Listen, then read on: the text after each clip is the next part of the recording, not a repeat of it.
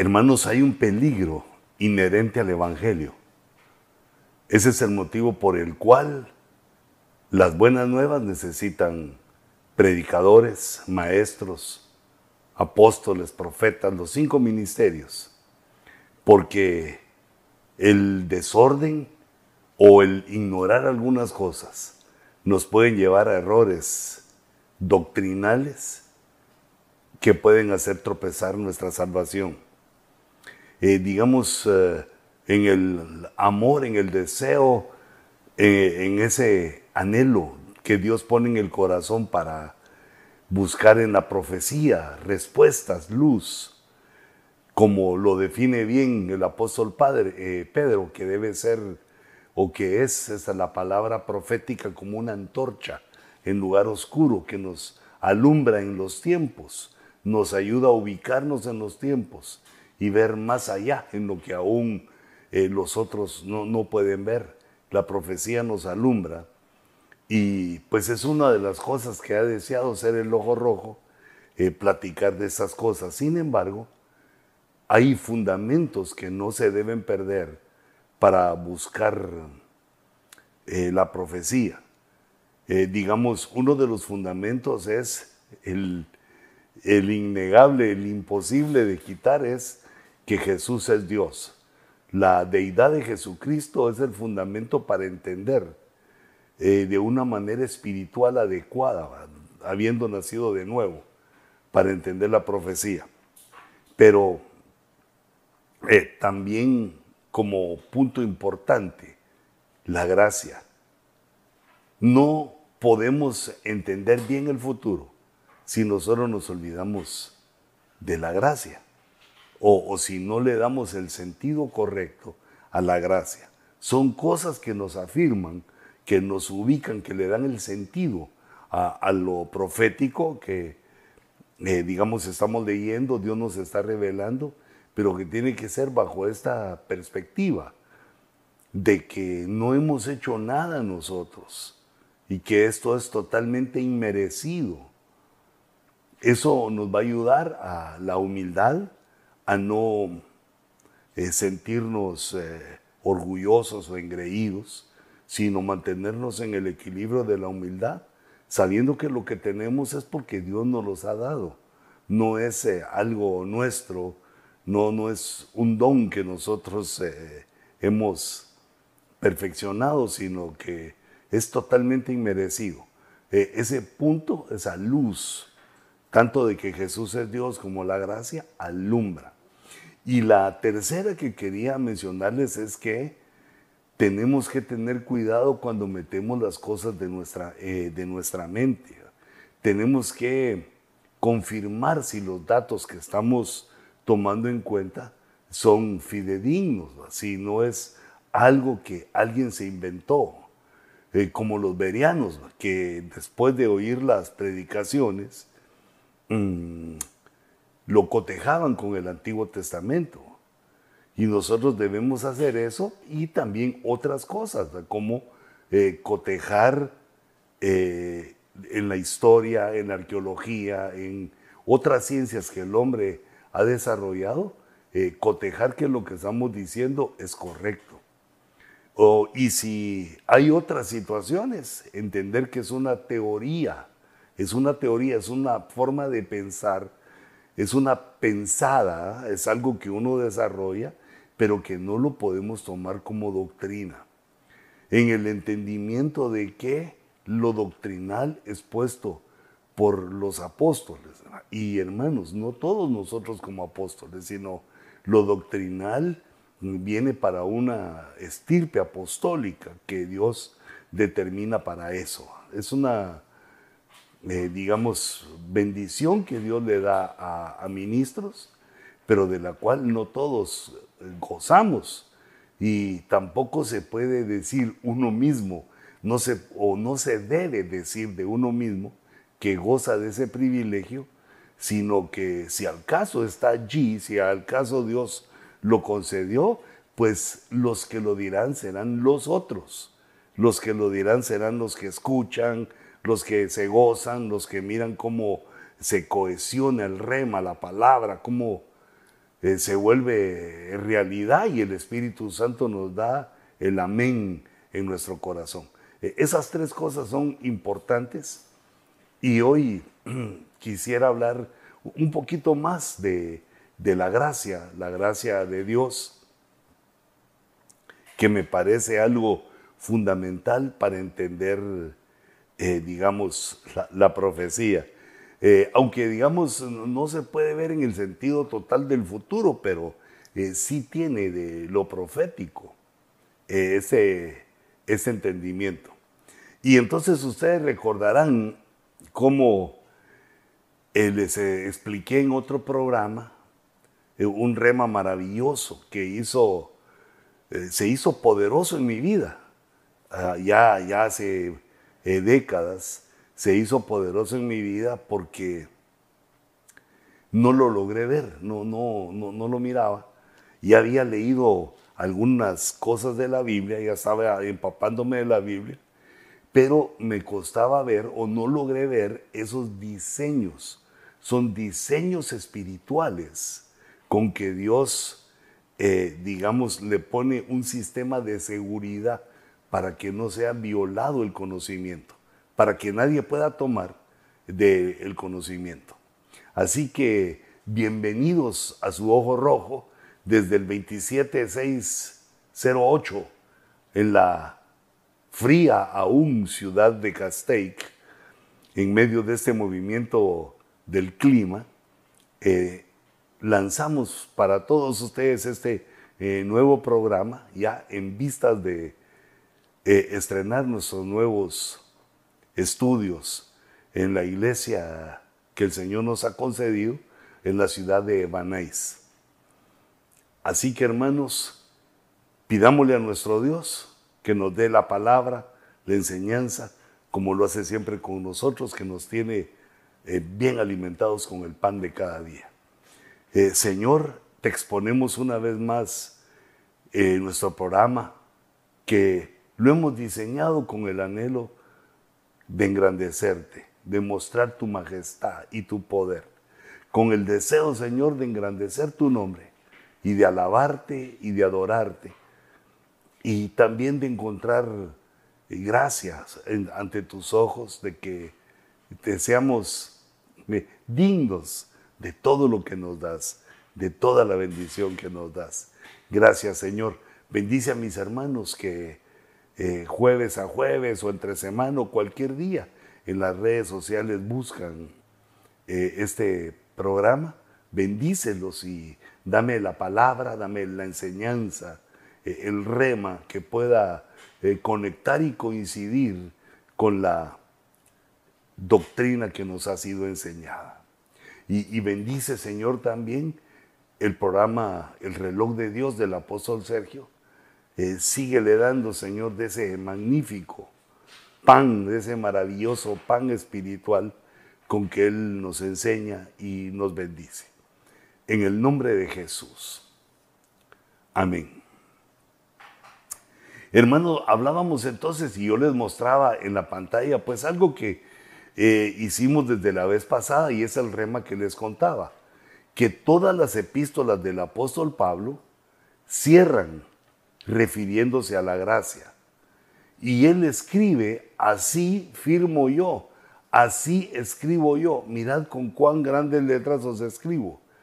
Pero no era solamente que hiciera una letra más grande porque eh, le fallaban sus ojitos, sino que eh, nos estaba pues atrayendo la atención para que nosotros supiéramos de la gracia de la gracia que él eh, le estaba tocando enseñar porque era el cambio entre la ley que Dios le había mostrado a Israel y que ellos fueron hechos garantes, fueron hechos guardianes de la ley y dignamente y los bendecimos porque guardaron esa palabra eh, para nosotros y nosotros pues la vemos, la podemos tener en nuestras manos eh, gracias a la imprenta. Y también a, la tecnología. Eh, pero mi punto es que este diseño de que todas las 14 epístolas, y ahí las podemos ver, digamos, las estoy poniendo en pantalla, digamos, en Romanos, cuando despide el epístola de los Romanos, que es la primera eh, que aparece de Pablo, después de Hechos, aparece Pablo con Romanos, dice, la gracia de nuestro Señor Jesucristo sea con todos vosotros.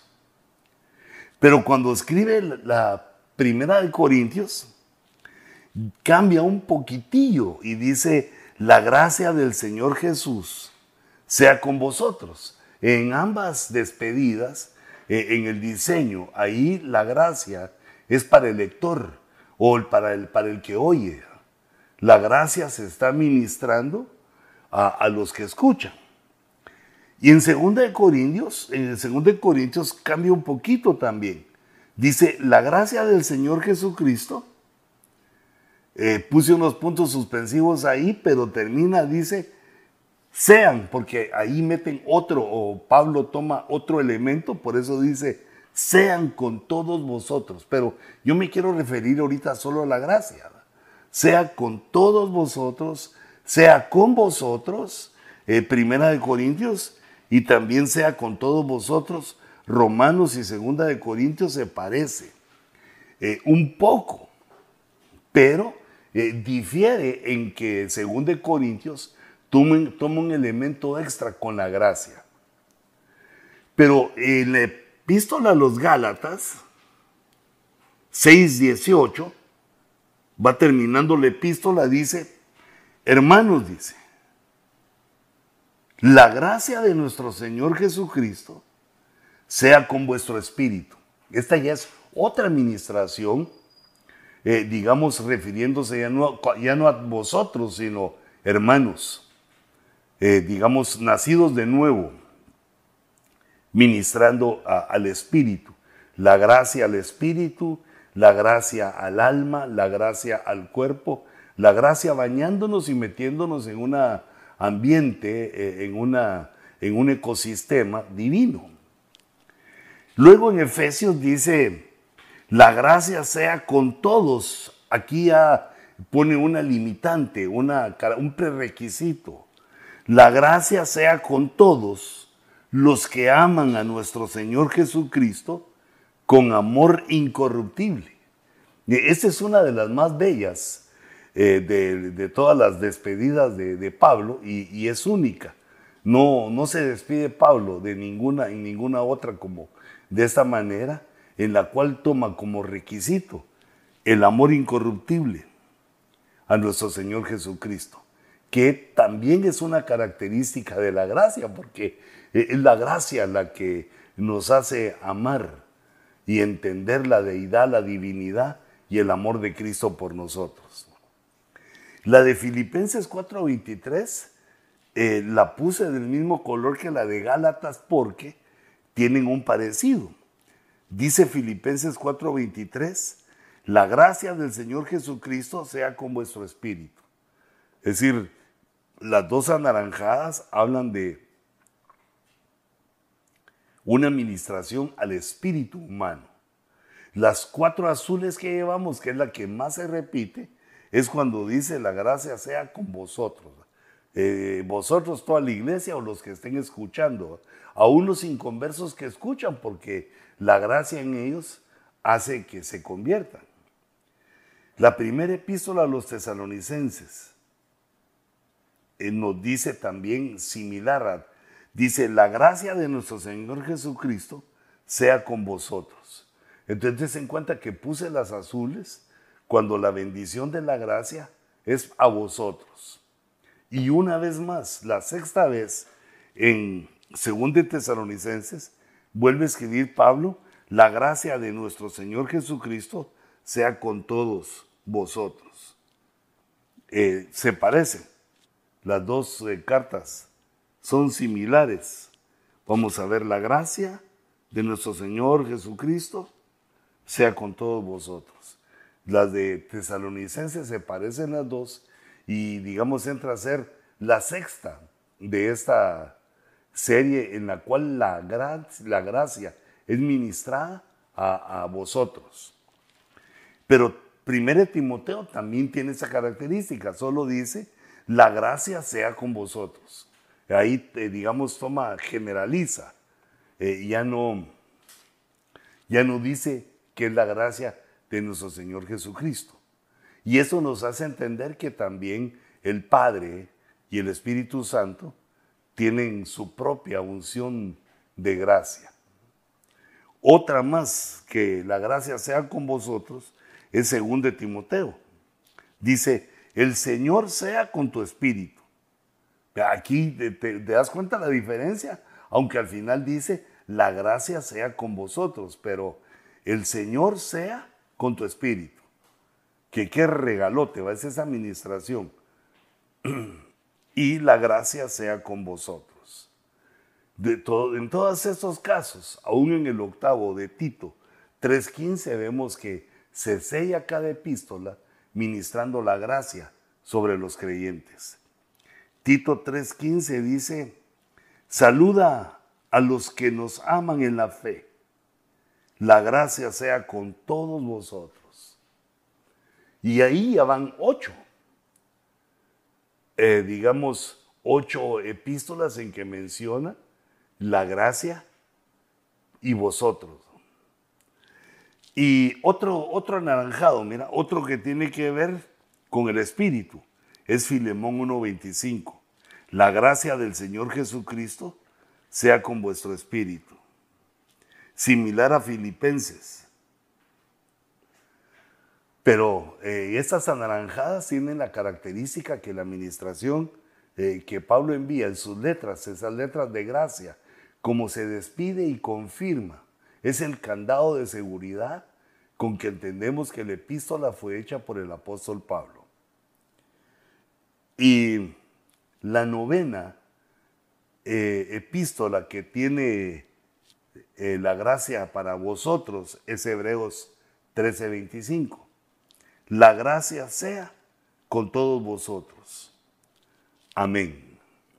Eh, entonces vemos cómo tienen, digamos, una similitud y cómo Pablo estaba pensando siempre en la gracia, en la importancia de la gracia. Porque el razonamiento humano se basa digamos, en lo que puede hacer. Eh, nuestra civilización, nuestra cultura, se basa en lo que nosotros podemos hacer con nuestra fuerza.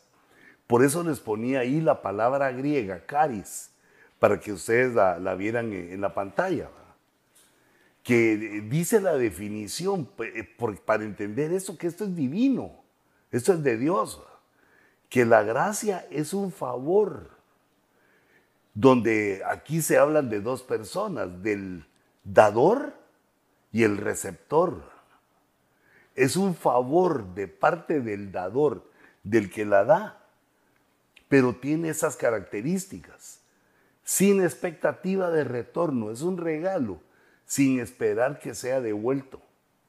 Aunque debemos recibir la gracia con una actitud de agradecimiento. Y dice, sin expectativa de retorno, y con gratitud de parte del que lo recibe. Porque esa es una, digamos, disposición amistosa que procede de un acto bondadoso, de un acto de buena voluntad, de un acto divino que, con el cual Dios nos lo enseña. Y en este acto divino nos enseña y nos pide que utilicemos ese modelo para vivir también nosotros. Eh, también eh, se puede hablar de la gracia aquello que ocasiona placer, delicia, como cuando dice en el Salmo 45, hablando de Cristo, que la gracia se derrama por sus labios, que causa placer escucharlo, que es una delicia lo que Él va a decir, y además causa en nosotros, causa en el humano, una actitud favorable para recibir eso. También la gracia se aplica a la belleza, a la personalidad, como cuando dice Proverbios 31, dice, engañosa es la gracia. No, engañosa es la belleza. ahí, ahí, ahí me equivoqué, pero dice, engañosa es la, la gracia y van a la belleza, pero esa gracia se refiere a la belleza de la mujer, a la belleza literal de sus rasgos físicos y la gracia se refiere a un corazón bello, a, la belleza de sus pensamientos, a la belleza de sus sentimientos. O sea que se utiliza eh, de varias maneras y también como gracia porque eh, esta mujer que es bella por dentro y por fuera, o que alcanza la belleza por dentro y por fuera, también lo puede hacer porque Dios eh, lo permite, Dios se lo da. La gracia es algo que es inalcanzable desde el punto de vista humano. Tiene que aparecer Dios, tiene que aparecer Jehová para darnos eh, lo que necesitamos. Y la gracia también hace que tengamos conciencia de lo que recibimos. No, no solo porque eh, nos lo prediquen, sino que entendemos que lo que hemos recibido es de Dios. Este efecto que causa la gracia en el alma y en el espíritu es eh, lo que nos da el testimonio que hemos nacido de nuevo. La gracia hace que nos convirtamos a Cristo, que abandonemos nuestros pecados, que sepamos que hemos sido perdonados de nuestros pecados y además nos trae gozo en medio de situaciones difíciles, nos da esa, ese sello de la nueva criatura sin destruir nuestra personalidad. Entonces yo ponía aquí, ¿qué hace la gracia? Nos guarda, nos fortalece, aumenta la fe, el conocimiento, por su gracia buscamos el conocimiento el amor filial y enciende el deseo de actuar como verdaderos cristianos, de poner en práctica las, eh, las virtudes del cristiano. Eh, yo puse esa gráfica, perdón que me lo lleve hoy de gráfica en gráfica, pero bueno, no hay mucha belleza para que me vean a mí, pero eh, me gustaría mostrarles esta gráfica antes de entrar a, la situación del estudio, digamos, como parte de la introducción, porque la gracia a veces la podemos confundir o la podemos obviar y entonces ya queda, eh, digamos, eh, mutilada nuestros pensamientos, eh, se desvían, quedan a la deriva en los pensamientos, como que el razonamiento es incompleto y ya no podemos eh, captar como debe ser el mensaje divino. Entonces lo primero que Dios hizo es que derramó su gracia, como lo vemos aquí en esta gráfica. La gracia supera el esfuerzo humano.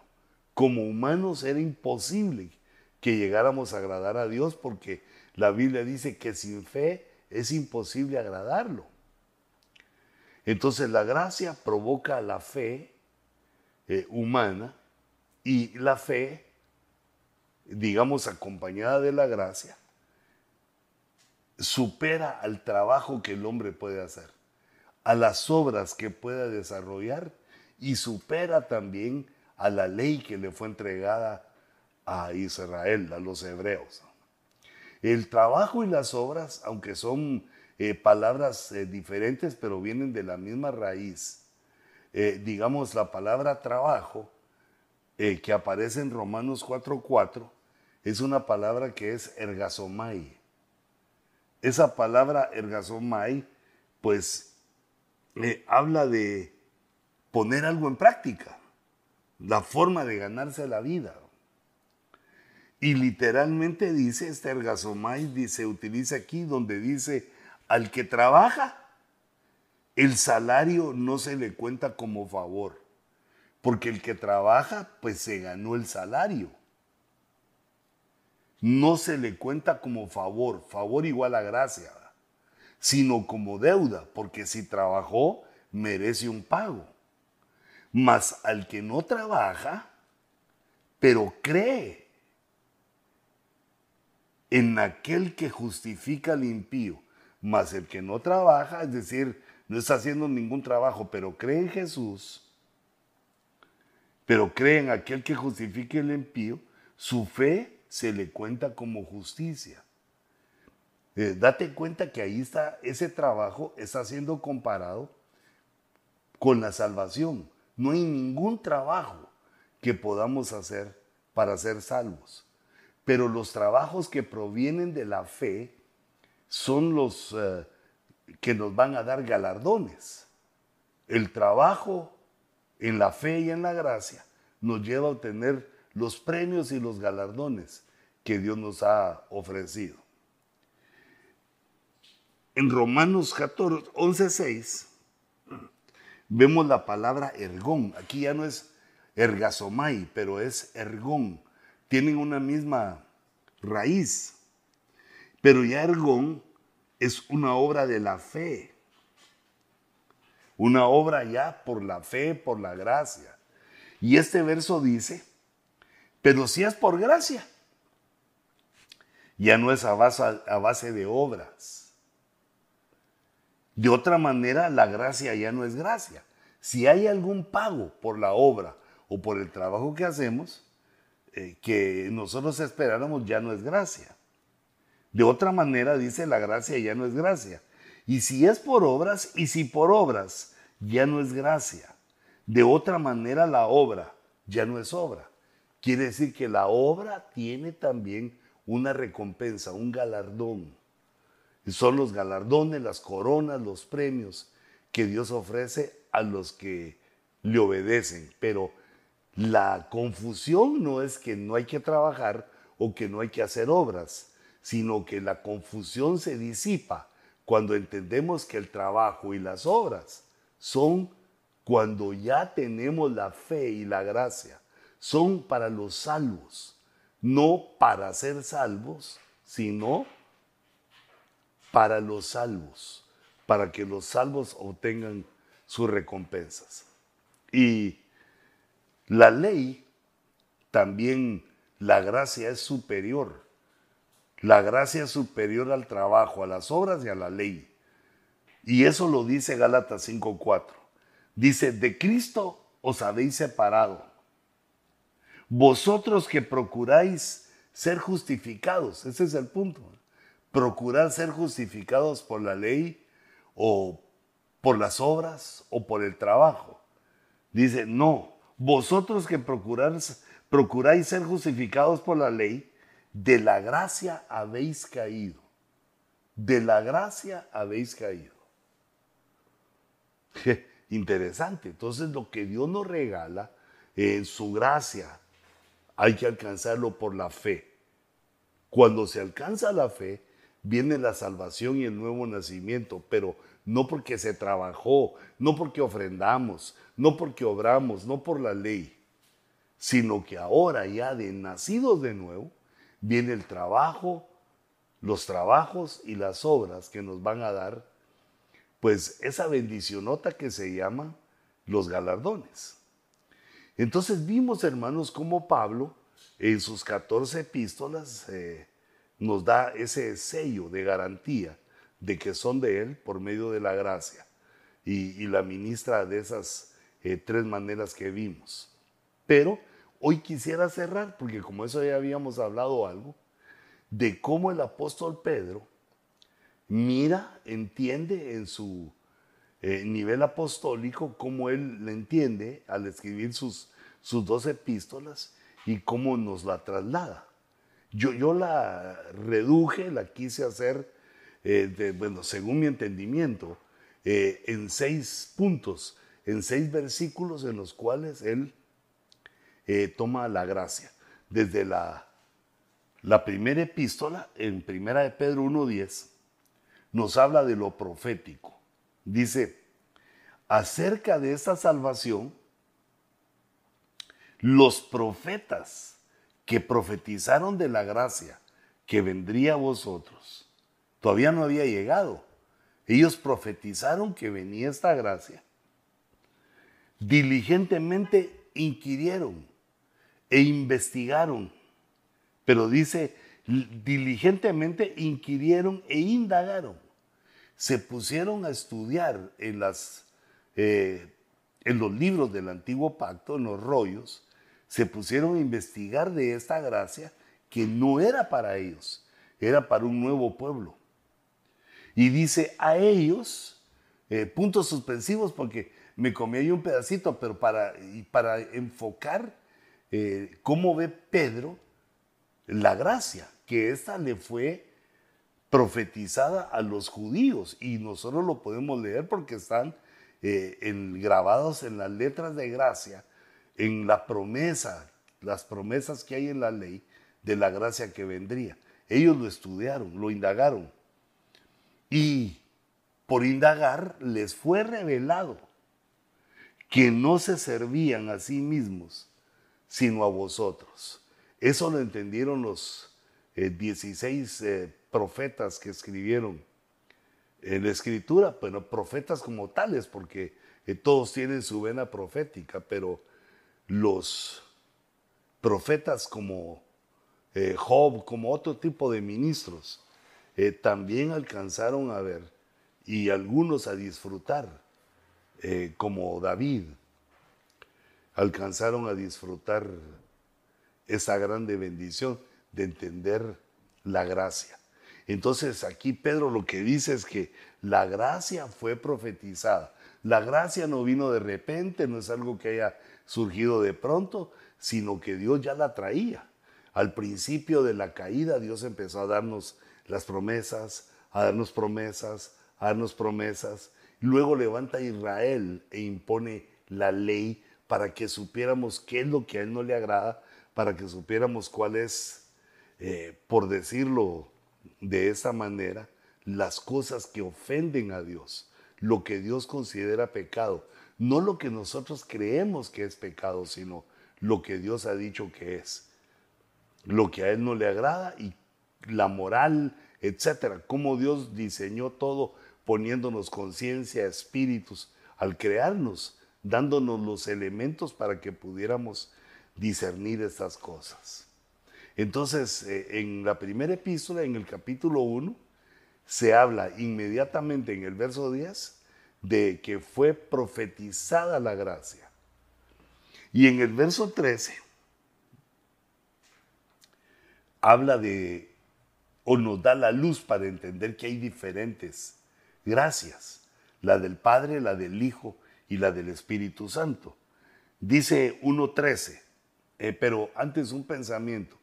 Si te das cuenta, Pablo siempre dice la gracia de nuestro Señor Jesucristo. En sus 14 epístolas en la despedida es la gracia de nuestro Señor Jesucristo. Es la gracia que nos trajo para salvación y todo lo demás que encontramos. Pero ahora dice, dice, por tanto, como es en el verso 13, viene hablando de que los profetas que profetizaron de la gracia que vendría. Te dice, por lo tanto, ya que sabemos esto, ya que sabemos que son promesas que Dios había hecho y las ha cumplido en nosotros, dice, ceñid vuestro entendimiento para la acción.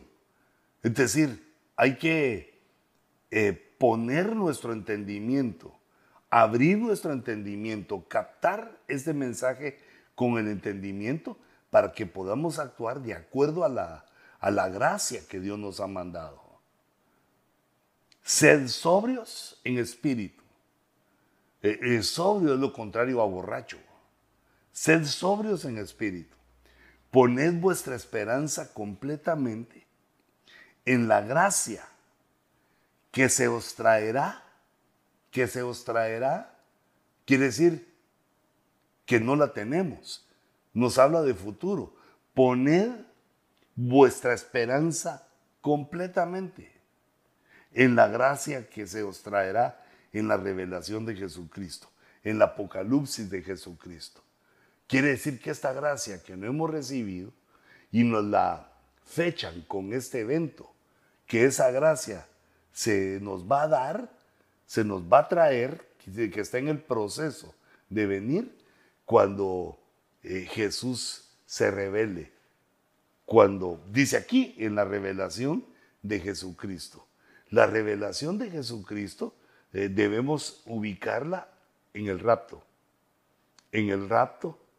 Y esto nos hace entender que esa gracia, la gracia del Espíritu Santo que se nos traerá, es la que nos va a terminar a completar, ya que pues el entendimiento nos hace ver que nos falta demasiado para alcanzar el nivel que Dios espera de nosotros.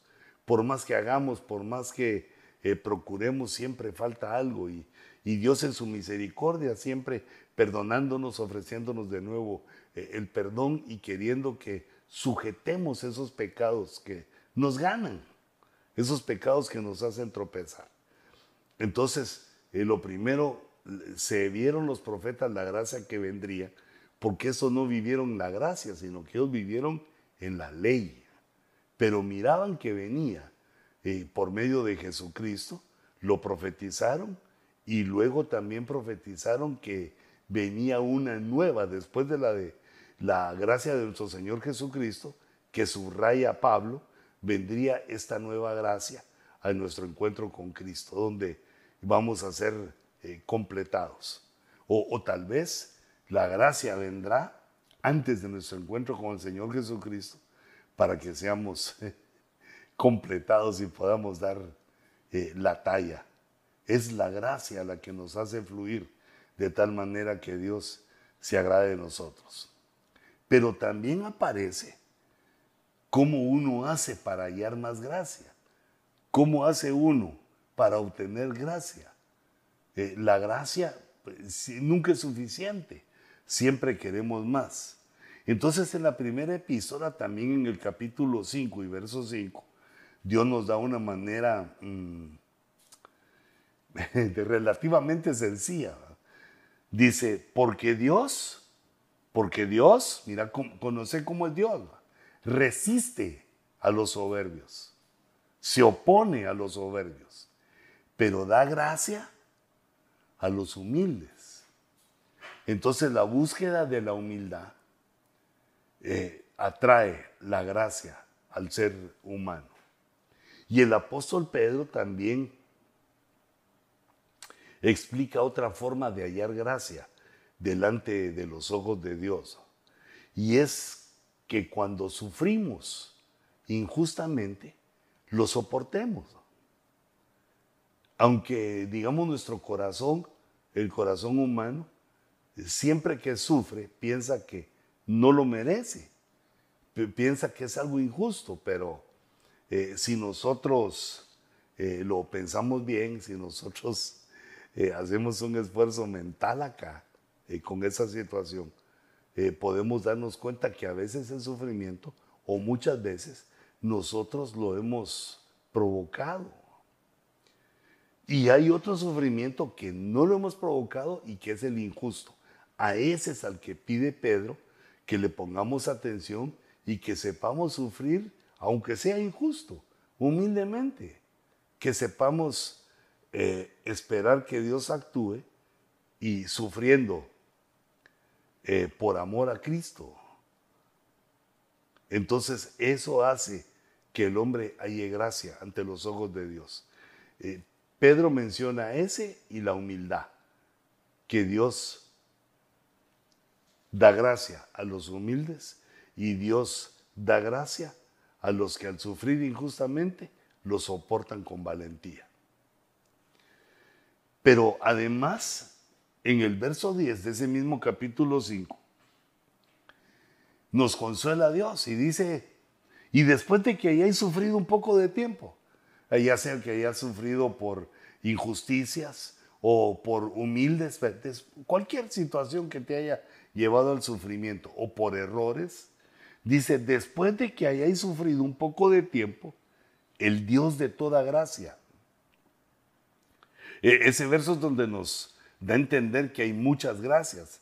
El Dios de toda gracia, que os llamó de su gloria eterna en Cristo Ahí empezamos a ver la gracia desde que nos llamó a su gloria eterna. No, no dice que nos llamó desde la gloria eterna, sino nos llamó a su gloria eterna como en un retornar, en un regresar. Él mismo, fíjate, después del sufrimiento, si logramos soportar el sufrimiento, si logramos pasar eh, ese obstáculo tenebroso, doloroso, feo, horroroso, Dice, Él mismo os perfeccionará. Él es el encargado por su gracia de perfeccionar. Por eso dice, el Dios de toda gracia, Él mismo, os perfeccionará, os afirmará, nos pondrá firmes en el camino, nos dará fuerza, nos fortalecerá y nos establecerá, que es, digamos, una promesa maravillosa.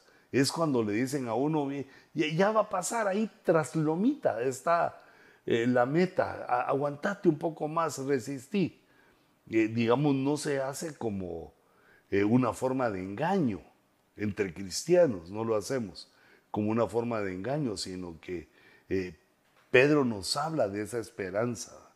Después del sufrimiento viene la obra de Dios de perfeccionarnos, afirmarnos, fortalecernos y por si fuera poco, establecernos. Luego, la quinta vez que lo menciona, bueno, en este orden, porque eh, son nueve o diez veces que se menciona, pero eh, en este orden, como yo lo, lo sugiero y se los pongo para el estudio, dice segunda de Pedro 1.2.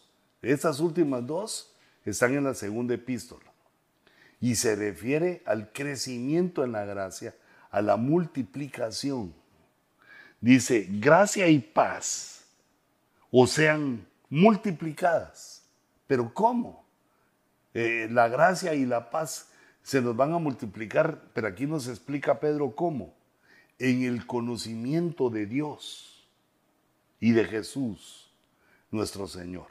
Es decir, que en el conocimiento de la Escritura, en el conocimiento de quién es Dios, de cómo es Dios, la gracia se va multiplicando en la iglesia. Entonces, eh, la, tercera vez, en, Primera de Pedro, en el capítulo 5, vemos cómo obtener la gracia. Eh, en el 5.20, que al pasar el sufrimiento, la gracia de Dios nos hace las cuatro cosas de perfeccionar, afirmar, fortalecer y establecer. Pero en, el, en la segunda epístola nos dice Pedro cómo se multiplica la gracia. Y, si la gracia se multiplica, también la paz, por medio del conocimiento. Por eso es que nosotros como pastores estamos viendo eh, cómo hacemos más cultos, cómo tenemos más actividades, eh, cómo salimos en las redes sociales, cómo, es decir, cómo que esa palabra se escuche, se oiga. Y en la sexta ocasión en la cual aparece eh, la, gracia. Dice en el 3.18, segunda de Pedro, dice, antes bien, creced en la gracia. De la gracia no solo se multiplica en cantidad, sino que también nos hace crecer. Y otra vez, creced en la gracia y el conocimiento de nuestro Señor y Salvador Jesucristo. Quiere decir que el conocimiento hace que se multiplique la gracia y también nos hace crecer en la gracia, ir entendiendo mejor la gracia, ir eh, capturando el mensaje de la gracia y no tomar el camino desviado, el error que han cometido muchos al poner a la gracia como el permiso de pecar. Que el Señor en su misericordia nos fortalezca.